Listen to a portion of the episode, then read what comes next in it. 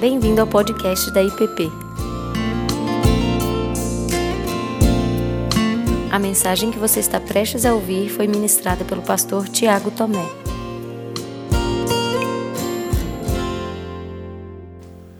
Boa noite, meus irmãos.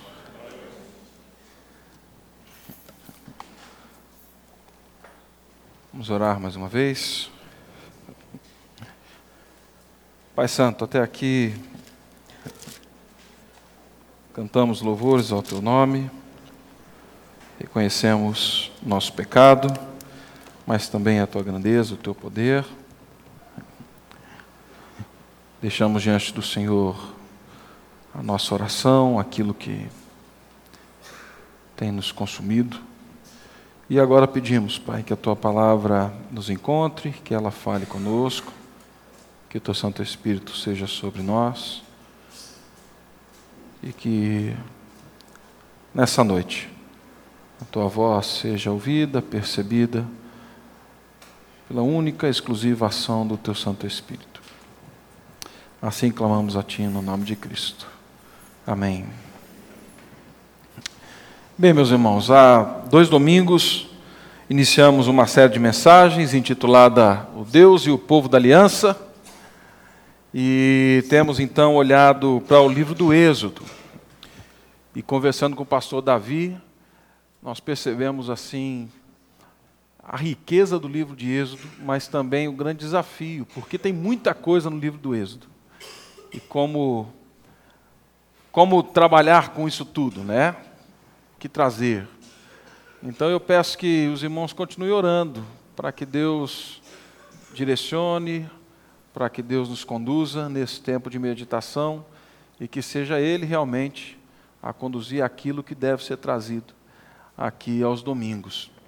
No primeiro domingo nós olhamos para os dois primeiros capítulos de, do Êxodo, vendo então como ele resume não só o livro do Êxodo, mas ele traz os temas centrais de todo o Novo, o Antigo Testamento, como também de toda a história bíblica, falando da aliança e do pacto, falando do reino de Deus e falando do mediador. São três temas que estavam presentes e que nós olhamos logo no primeiro domingo da série.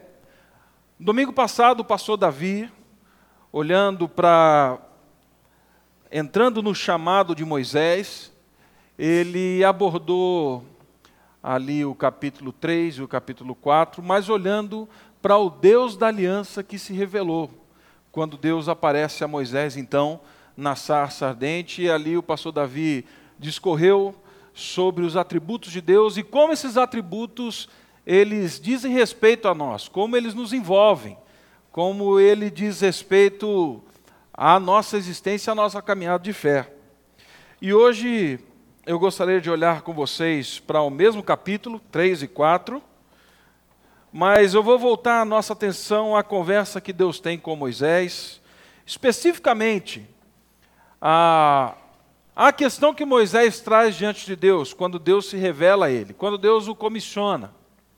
Moisés ele levanta aqui perguntas e questões, não não dá tempo de nós olharmos para todas as cinco perguntas e questões que Moisés levanta, por isso nós vamos olhar somente para a primeira questão de Moisés e a resposta dele a esse encontro transformador ah, e comissionador do nosso Deus. Então, abra sua Bíblia comigo, no Êxodo, no capítulo 3.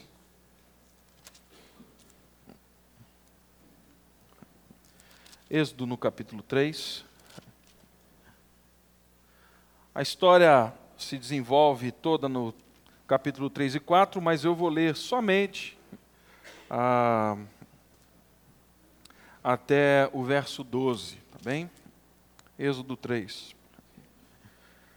Apazentava Moisés o, seu, o rebanho de Jetro, seu sogro, sacerdote de Midian. E levando o rebanho para o lado ocidental do deserto, chegou ao monte de Deus, a Horebe. Apareceu-lhe o anjo do Senhor numa chama de fogo no meio de uma sarça. Moisés olhou, e eis que a sarça ardia no fogo e a sarça não se consumia. Então disse consigo mesmo: Irei para lá e verei essa grande maravilha, porque a sarça não se queima. Vendo o Senhor que ele se voltava para ver, Deus, do meio da sarça, o chamou e disse: Moisés, Moisés. Ele respondeu: Eis-me aqui. Deus continuou: Não te chegues para cá, tira as sandálias dos pés, porque o lugar, o lugar em que estás é terra santa. Disse mais: Eu sou o Deus de teu pai, o Deus de Abraão, e o Deus de Isaac, e o Deus de Jacó. Moisés escondeu o rosto, porque temeu olhar para Deus. Disse ainda o Senhor: Certamente vi a aflição do meu povo que está no Egito, e ouvi o seu clamor por causa dos seus exatores. Conheço-lhe o sofrimento, por isso desci a fim de livrá-lo da mão dos egípcios, e para fazê-lo subir daquela terra a uma terra boa e ampla, terra que mana leite e mel, o lugar do cananeu, do eteu, do amorreu, do ferezeu, do eveu e do jebuseu pois o clamor dos filhos de Israel chegou até mim, e também veio a opressão, vi a opressão com que os egípcios os estão oprimindo. Vem agora, e eu te enviarei a Faraó, para que tires o meu povo, os filhos de Israel, do Egito. Então disse Moisés a Deus: Quem sou eu para ir a Faraó e tirar do Egito os filhos de Israel? Deus lhe respondeu: Eu serei contigo e este será o sinal que te enviarei. Depois de haveres tirado o povo do Egito, servireis a Deus neste monte. Moisés estava no deserto, nós vimos ali no texto, estava especificamente no Monte Horebe com o rebanho do seu sogro, e nós encontramos na cena aqui Moisés olhando para a sarça, se encontrando descalço, diante da presença de Deus, de solo sagrado. Moisés esconde o seu rosto porque ele percebe a glória daquele momento e olhar para Deus era algo fulminante, então ele fica com medo, ele se atemoriza. Ele ouve a voz de Deus falando no meio da sarça e explicando que ele havia visto o sofrimento do povo no Egito. Deus falando para Moisés que ele ouviu, que ele viu o clamor do seu povo e que ele se lembrava da aliança que ele tinha feito com Abraão, com Isaac, com Jacó e que agora ele descia para resgatar o seu povo. Meu irmão, e aqui eu faço uma primeira pausa logo de início. Não há como nós seguirmos, seguirmos no texto sem olhar ou ressaltar essas expressões de Deus. Quando ele olha para Moisés, ele diz assim: Vi a aflição do meu povo, ouvi o seu clamor, conheço-lhe o sofrimento, o clamor chegou até mim, eu vejo a opressão deles. Cerca de 480 anos haviam se passado. Parecia que Deus não estava ouvindo. Parecia que Deus estava distante. Muitos morreram. Muitos sofreram e estavam sofrendo. Mas Deus, ele vem lembrando que ele tem uma aliança com esse povo. E que essa aliança incondicional que ele estabelece o leva a sempre ouvir, ver, sentir aquilo que o seu povo sente seja para abençoá-lo, ou seja para corrigi-lo. Deus sempre ouve o seu povo. E mais do que isso, parece que Deus estava introduzindo Moisés a uma realidade muito distante da sua. Há 40 anos, Moisés havia saído da sua terra. Parece que Moisés havia se esquecido de tudo aquilo que estava acontecendo no Egito. Aquele clamor por justiça que que morava no coração de Moisés. Aquele clamor por justiça que o fez fazer o que fez com um daqueles escravos egípcios, que o levou a matar. Aquele clamor por justiça que ele exerceu no poço, quando os pastores estavam, de certa forma, extorquindo aquelas mulheres, parecia que já não morava mais no coração de Moisés. E Deus vem lembrar a ele que o povo, o povo dele, estava sofrendo no Egito. Não era o fato de Moisés não estar vendo o sofrimento do povo, de não conhecer o sofrimento do povo, que o povo não estava sofrendo. Não quer dizer que, pelo fato dele não ver, que o sofrimento não existia. Um amigo, e eu acho que eu já falei dessa história, um amigo que é muito amigo do pastor Ricardo também, o Valdir Steinagel, ele disse, ele trabalhou na Visão Mundial durante muito tempo, e ele disse que logo depois de uma das catástrofes que acometeram Haiti, ele esteve lá junto com a equipe da Visão Mundial. Em menos de 24 horas eles estavam presentes. E assim que ele chegou, ele saiu andando pelas ruas, o que tinha de resto de rua. E por onde os olhos dele passavam, ele via gente morta, via gente sofrendo, crianças sem pai, mães chorando porque perderam seus filhos, pais desesperados revirando os escombros procurando alguém da família. E o Valdir disse que dentro do carro, olhando aquela cena, ele não aguentou. E ele pediu para a pessoa que estava junto com ele, falou assim, me leva de volta para o abrigo. Eu não estou dando conta de andar aqui.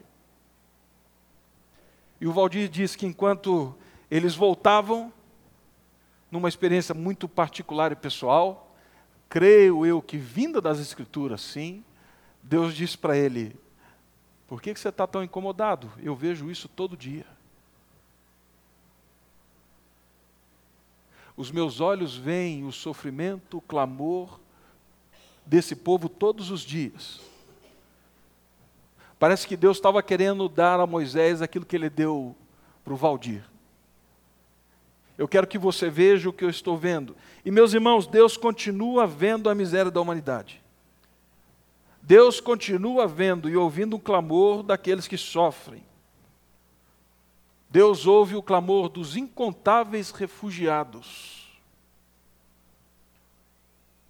Diz uma, uma pesquisa, e eu não lembro aonde eu li essa pesquisa,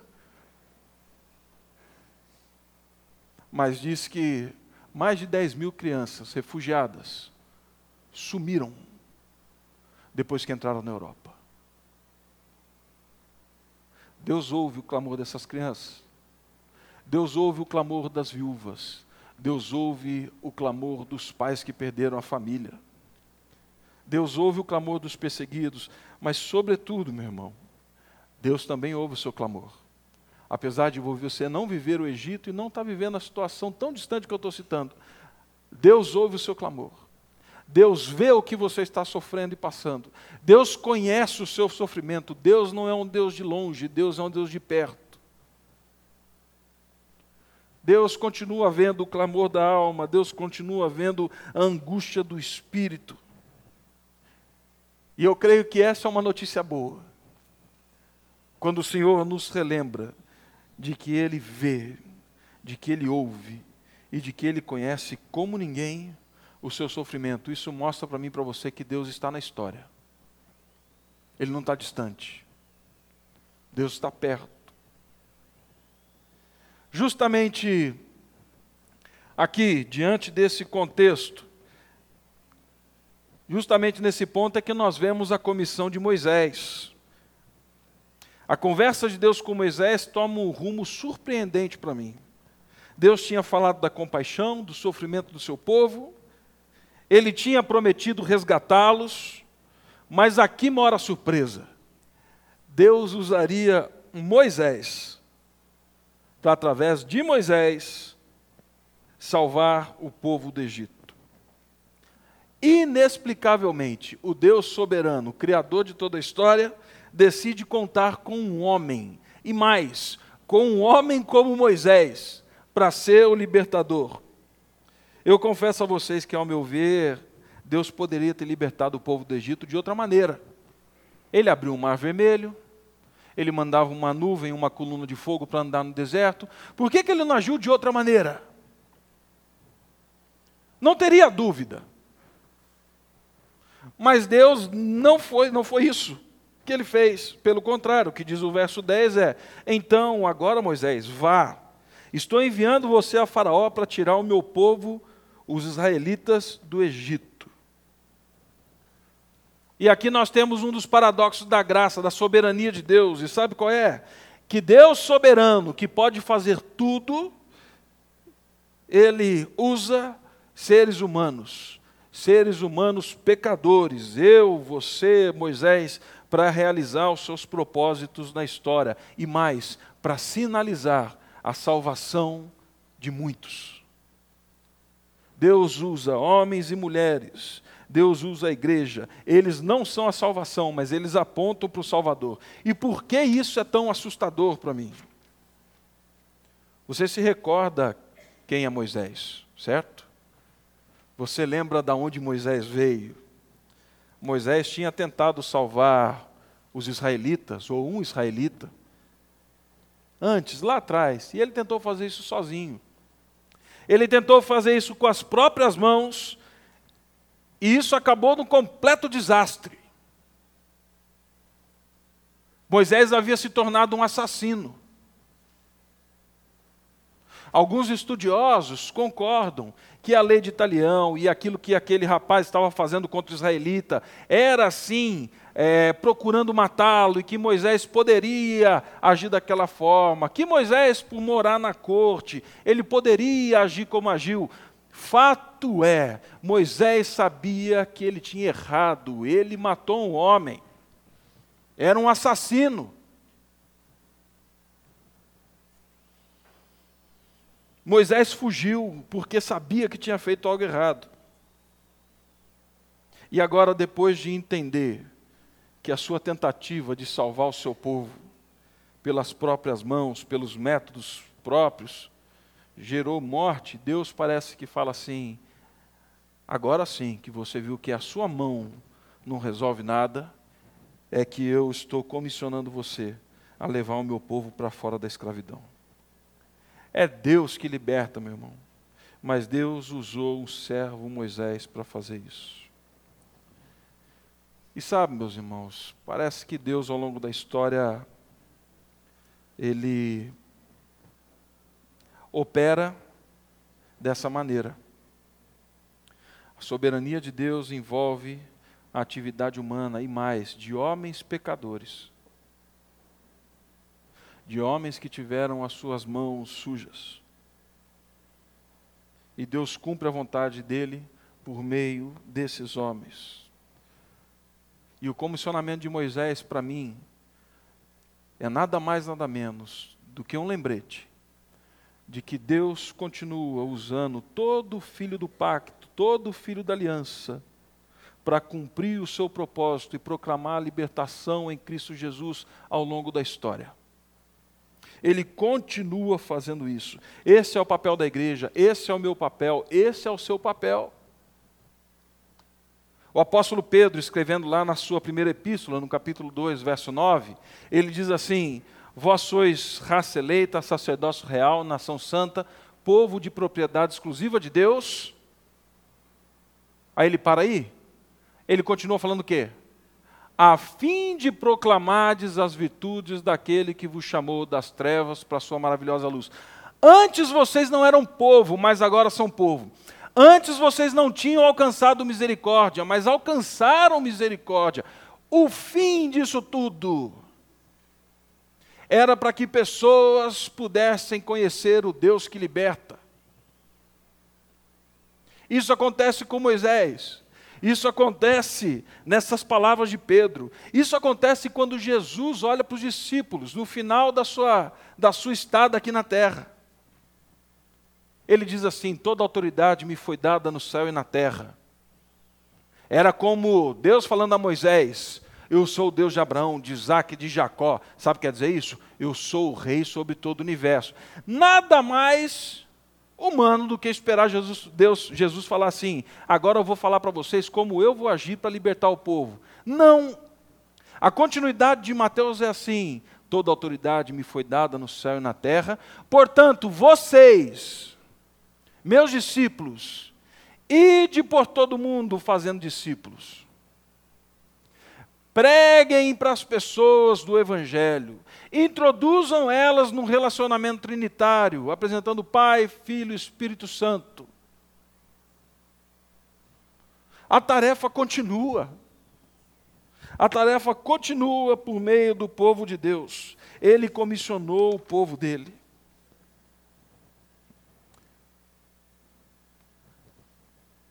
Há alguns anos eu conheci um, um homem que tem trabalhado com profissionais em missão ao longo do mundo, ao redor do mundo. O Ari, ele é canadense e ele foi comissário de bordo durante alguns anos e decidiram depois de alguns anos ir para Taiwan para seguirem como missionários. A esposa ia trabalhar para ajudar na renda e ele também se envolver com outros projetos. Quando eles mudaram, ele ficou de. Ele levou toda a sua mudança, as coisas, e ele tinha duas bicicletas, ele gostava, sempre gostou de pedalar. E quando chegou na fronteira, na, na, na verdade, quando ele foi pegar a mudança dele, é, foi cobrado uma taxa para que ele retirasse as bicicletas, e uma taxa alta. Ele falou assim: não, isso aqui não é um produto que eu comprei fora, eu não tenho que pagar nada, isso aqui é um produto meu, eu estou vindo com a mudança, está aqui e tal, enfim. E seguraram durante muito tempo a bicicleta do Ari. E a conversa do rapaz com ele era o seguinte: tudo pode ser resolvido. Vocês entenderam? E ele falou assim: eu não vou pagar nada. A bicicleta é minha, é um direito meu. Eu não preciso pagar por um bem que eu trouxe na minha mudança, não é um bem novo não estou importando nada, então assim ficou. Depois de um tempo, esse rapaz que estava numa tensão com ele já há uns seis meses, querendo que ele pagasse pela bicicleta, ele chamou e falou assim: Eu fiquei sabendo que você é professor de inglês. Ele falou assim: Sim, sou professor de inglês. E eu fiquei sabendo que você teve alguma experiência com voo. Ele falou assim: Sim, eu fui comissário de bordo durante muitos anos. Então vamos fazer uma coisa. Aqui em Taiwan, você não precisa pagar, mas eu vou te fazer um favor e você vai me fazer outro favor. Ele disse: então tá bom, me diga qual é o favor. Eu vou liberar sua bicicleta, você não precisa pagar nada. Mas é o seguinte: eu tenho uma escola que prepara pessoas para serem comissárias de bordo. E eu preciso que você ensine a elas o inglês de um comissário de bordo. Aí ele abriu um sorriso e falou assim: é só isso? Ele falou assim: é só isso eu não tenho que pagar nada. Não, não vai pagar nada. E eu vou dar aula na sua escola. Falou assim: é, você vai ensinar inglês na minha escola. Mas você vai me pagar? Falou: vou te pagar. Então para mim está tudo certo, vou lá. Ele entrou na escola, começou a dar aula. E ele, nesse tempo, ele decidiu colocar Sabedorias do Ocidente, 15 minutos antes da aula, no quadro, que nada mais eram do que provérbios. Sabedorias do Ocidente. E ele colocava provérbios e ele falava dos provérbios. 15 minutos antes, ele falava do pensamento, da sabedoria do Ocidente. Os alunos começaram a chegar, a chegar, a chegar. O professor da escola, um dia o procurou falou assim: Eu queria saber de onde você tira essa sabedoria do Ocidente. Ele falou assim: Eu tiro da Bíblia. Mas o que é a Bíblia? Você é um livro com muitos autores, né? E todos eles escreveram assim, assim, assado, tal, e ele explicou, falou assim, mas eu quero conhecer mais da sabedoria do Ocidente, porque isso está fazendo bem para meus alunos. É, você tem como me apresentar essa sabedoria do Ocidente? Ele falou assim, é lógico. Todo sábado eu tenho uma classe sobre sabedorias do Ocidente, em casa. Irmãos, eu estou resumindo aqui uma história de muitos anos. Hoje em Taiwan, um lugar fechado, existe uma igreja porque uma pessoa entendeu que Deus o havia comissionado para pregar salvação e libertação do pecado e que ele deveria fazer discípulos, mesmo sendo um professor de inglês.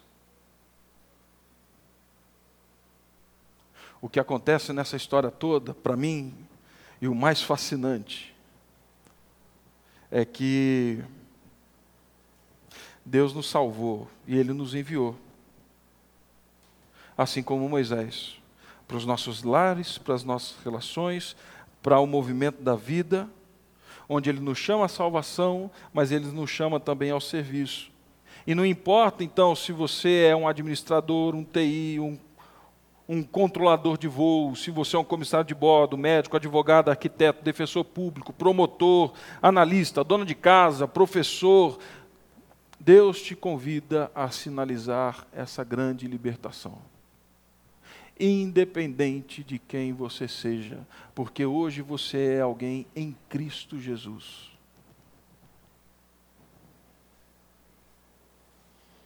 A soberania de Deus, então, mostra para mim que não é desnecessário pregar, pelo contrário, isso é obrigatório, porque isso faz parte do meu chamado. E aí vem uma inquietação, uma inquietação de todos. E eu creio que alguns olham e falam assim: Tiago, eu entendo, mas é o seguinte, eu, eu não concordo. Tá bom, você está no seu direito de não concordar comigo. Afinal, eu não, eu não tenho essa genialidade do Arwen. Eu sou tímido, eu sou enrolado, eu tenho vergonha, eu não sei falar, eu não fui chamado para isso. Você quer saber, meu irmão? Moisés se remexeu também. Moisés deu as mesmas desculpas que eu dou. Todas essas que eu acabei de falar, Moisés deu as mesmas desculpas. Moisés pareceu pronto no primeiro momento, falou assim: tá bom, Senhor, eu vou. Eu cumpro o que o Senhor tem para mim. O Senhor me chamou. Ele tira as sandálias, ele entra em Terra Santa. A resposta dele, eis-me aqui, é a mesma de Samuel, é a mesma de Isaías. Ou seja, estou pronto para fazer o que o Senhor quiser que eu faça. Mas quando Deus começa a falar da tarefa, parece que Moisés dá um passo para trás e fala assim: Bom, eu acho que o Senhor errou de pessoa.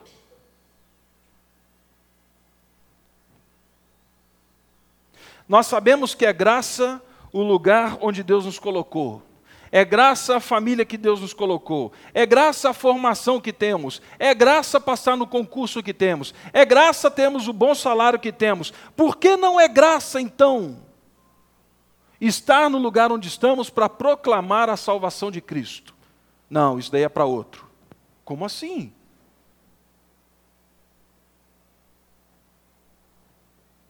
Então quer dizer que quando chega nesse momento, a gente fala assim: não, Deus, espera aí, até aqui eu quero a tua graça, a partir daqui eu não quero me envolver mais nela.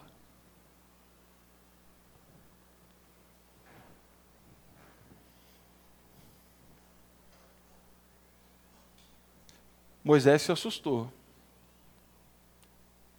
E aí vem a pergunta de Moisés: Quem sou eu, Deus? Quem sou eu para ir a Faraó tirar os filhos de Israel do Egito? Meus irmãos, essa pergunta não é tanto existencial, mas ela é uma questão prática, de capacidade. Moisés sabia muito bem quem ele era. Ele simplesmente não tinha certeza se ele tinha o que Deus precisava para fazer o trabalho. Talvez na cabeça dele passasse assim: eu sou um assassino fugitivo. Os egípcios são mais poderosos do que eu e muito mais poderosos do que a minha nação, eles são os mais poderosos do mundo. Como um pastor de ovelhas, assassino, fugitivo, pode fazer algo. Como eu vou me envolver nessa história?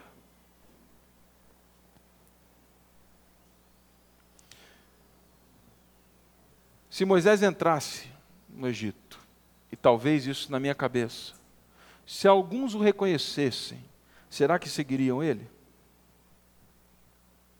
Se alguns o reconhecessem, será que não iam dizer assim: esse é aquele cara que matou aquele fulano aqui? Moisés fica preocupado. Moisés faz as mesmas perguntas que eu faço. E eu não sei se você já fez isso para você. Quem sou eu, Pai, para realizar tamanha tarefa de falar do teu evangelho, falar do teu amor, falar da tua libertação? O Senhor sabe da minha história. O Senhor sabe dos meus erros e dos meus pecados. O Senhor sabe como eu tento encobertá-los, como eu fugi muitas vezes. O Senhor sabe. O Senhor sabe que eu não tenho envergadura teológica, moral, espiritual para fazer isso. Talvez nós estamos dando as mesmas desculpas, que se você ler no texto, você vai encontrar Moisés falando disso. Mas aí Deus olha para Moisés e diz assim: Moisés, eu vou te dar a resposta. Deus sabia que a questão era a capacidade. Não era tão existencial como eu disse. Mas antes de dar a resposta, Deus poderia ter falado que ele era um, homem certo para o trabalho, mas ele não falou. Ele poderia ter falado que os anos do deserto haviam treinado ele para seguir o povo, mas ele não falou. Deus poderia ter usado esse argumento de que ah, você viveu na corte do faraó, você sabe como as coisas andam lá, mas não foi isso que ele falou. O que Deus fala para Moisés quando ele levanta essa questão é o seguinte: Moisés, eu sou contigo. Eu sou contigo. Então a verdadeira questão não era quem era Moisés. E antes de Deus dizer eu sou, como o pastor Davi viu na semana passada, Deus disse: Eu estarei contigo. Portanto, Moisés, qualquer dúvida sobre a sua habilidade, ela é suprida pela minha presença. Eu prometo estar com você, eu serei contigo. Meu irmão, esse chamado de Deus para você proclamar a libertação e falar do amor de Deus que liberta, ele sempre vem acompanhado dessa promessa: Eu estou contigo. Moisés não estaria só, nem você está só, nem eu estarei só. Existem muitos exemplos na Bíblia onde isso acontece. Josué, quando assume a liderança do povo, Deus fala assim: Como fui com Moisés, assim eu serei contigo. Eu nunca te deixarei, nem te desampararei. Gideão foi a mesma coisa. Com Jeremias também a mesma coisa. Mas essa promessa não é só para Moisés, não é só para Jeremias. É para todo o povo de Deus. E aí nós vemos Jesus Cristo lá em Mateus 28 dizendo para mim e para você assim: certamente estou convosco todos os dias da sua vida. Você não vai dar um passo e um centímetro desse, desse, dentro desse meu comissionamento sem que eu esteja com você. Não tem um minuto da sua vida, meu irmão, sem que Deus esteja contigo. Não há uma conversa que você tenha com alguém que precisa conhecer essa libertação de Deus, sem que Deus esteja presente ao seu lado. Não há um testemunho de fé que você dê, sem que o Espírito Santo esteja dentro de ti. Sem que o Espírito Santo esteja presente. Não há uma conversa no meu tatame sem que o Espírito Santo esteja junto. Não há uma conversa, um almoço, num café, ah, na beira da mesa, na universidade, no colégio, sem que Deus esteja me lembrando o tempo todo: eu estou contigo. Eu estou junto. Não precisa ficar com medo.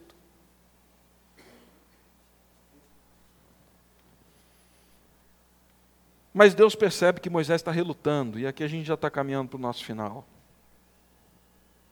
E aí Deus fala assim: Eu vou te dar um sinal, Moisés. Eu percebi que você está relutante. E esse sinal será para você.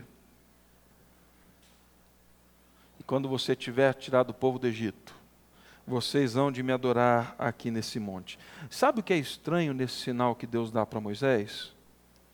É que ele aponta para o futuro. Normalmente a gente pede um sinal para o presente para ter certeza das coisas que vão acontecer no futuro. Mas Deus fala assim: não, o sinal para você, meu filho, está lá na frente. É mais ou menos aquilo que Isaías fez quando falou do nascimento do Cristo.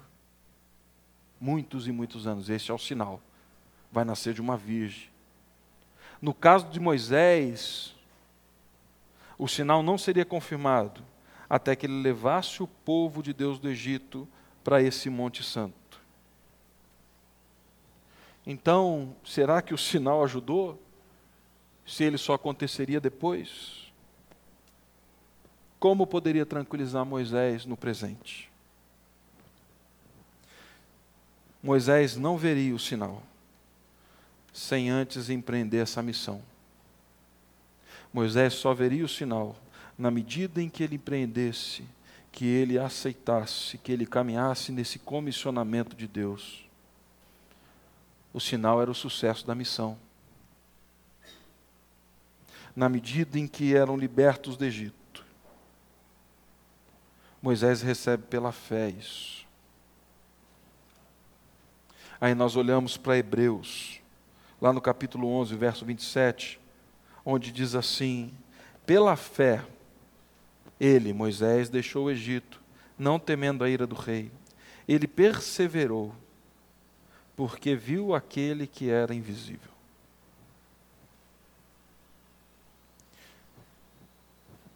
Deus me dá um sinal de que eu preciso falar com Fulano sobre tão grande salvação que o Senhor me deu e que o Senhor tem para ele. Sabe qual é o sinal? Na medida em que você caminha e fala do Evangelho, e a pessoa vai tendo esse encontro com o Evangelho e vai sendo transformada. Você vai percebendo esse grande sinal de Deus na história. Esse sinal vai acontecer na medida em que, como Moisés, nós vemos o Deus invisível que diz para mim e para você assim: Eu quero te usar. Simplesmente faça o que eu te peço.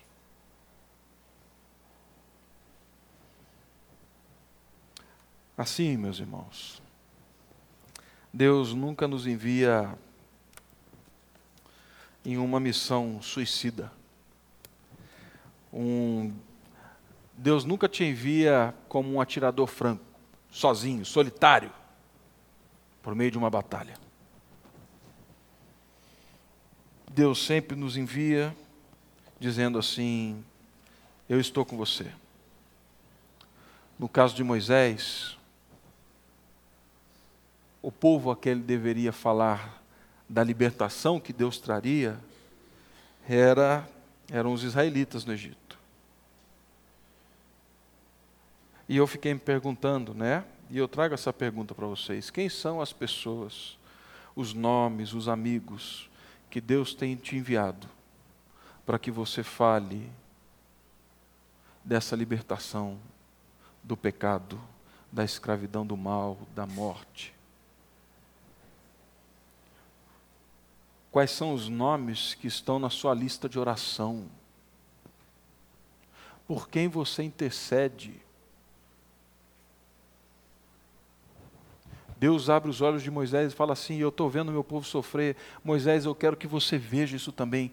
Quem são as pessoas que Deus está dizendo para você? Ele está sofrendo, ela está sofrendo. Eles precisam conhecer essa grande libertação. Quem são essas pessoas? Quem são as pessoas que você se envolve intencionalmente a fim de proclamar a reconciliação em Cristo Jesus? Aí a pergunta pode vir: Mas, Tiago, quem sou eu para falar do amor de Deus? O apóstolo Paulo, em 2 Coríntios, capítulo 5, versos 18 e 20, fala assim: Ora, tudo provém de Deus que nos reconciliou consigo mesmo por meio de Cristo. Você é alguém reconciliado com Deus. Como João diz no começo do seu evangelho, você foi feito filho de Deus. Essa é a sua identidade. Quem sou eu? Eu sou alguém reconciliado. E esse mesmo Deus que nos reconciliou, nos deu o ministério da reconciliação, a saber que Deus em Cristo não estava imputando sobre os homens as suas transgressões, ou seja, você é alguém perdoado por Deus, não existe pecado que possa te acusar diante da proclamação da salvação, eles foram pagos por Cristo Jesus. E ele nos confiou a palavra da reconciliação de sorte que somos embaixadores em nome de Cristo, como se Deus exaltasse por nosso intermédio. Em nome de Cristo, rogamos que vos reconcilieis com Deus. Você é alguém salvo, lavado pelo sangue de Cristo, para proclamar a reconciliação de Cristo aos outros. Quem são estes? Deus abre os olhos de Moisés e fala assim: está aqui. Quem são as pessoas que Deus hoje está falando assim? Abra os teus olhos, estão aqui. São esses que eu quero que você proclame a libertação. Pai Santo, sabemos que todo ato de salvação, de reconciliação contigo na história, vem do Senhor. O Senhor é o Deus de Abraão, de Isaac, de Jacó, de Moisés, de Davi. O Senhor é um Deus que se revelou a nós também e nos colocou nessa grande genealogia, Pai. Mas o Senhor também nos convida a empreendermos essa obra da libertação junto contigo. Assim eu peço, Pai, que o Senhor nos dê obediência suficiente para atender ao Senhor. Temos muitas desculpas, temos muitos questionamentos e eles são sinceros, o Senhor conhece todos eles. Mas o que eu peço a Ti, Pai, é que o Senhor seja presente em nós, ao nosso lado, de forma que todas essas desculpas, de forma que todas essas apreensões elas sejam apagadas. E que a tua presença seja suficiente para obedecermos a ti, proclamando a libertação que o teu filho Jesus tem para todos aqueles que ouvem o teu santo e bendito nome. Peço que o Senhor nos guie, Pai, e que a nossa igreja seja repleta de pessoas que ouvem o teu chamado, que reconhecem sim as suas fraquezas e debilidades, mas que se entregam em obediência a este santo e bendito convite de proclamar a libertação que o Senhor tem. No nome de Cristo Jesus. Amém. Você acabou de ouvir o podcast da IPP. Para saber mais, acesse nossa página em www.ippdf.com.br.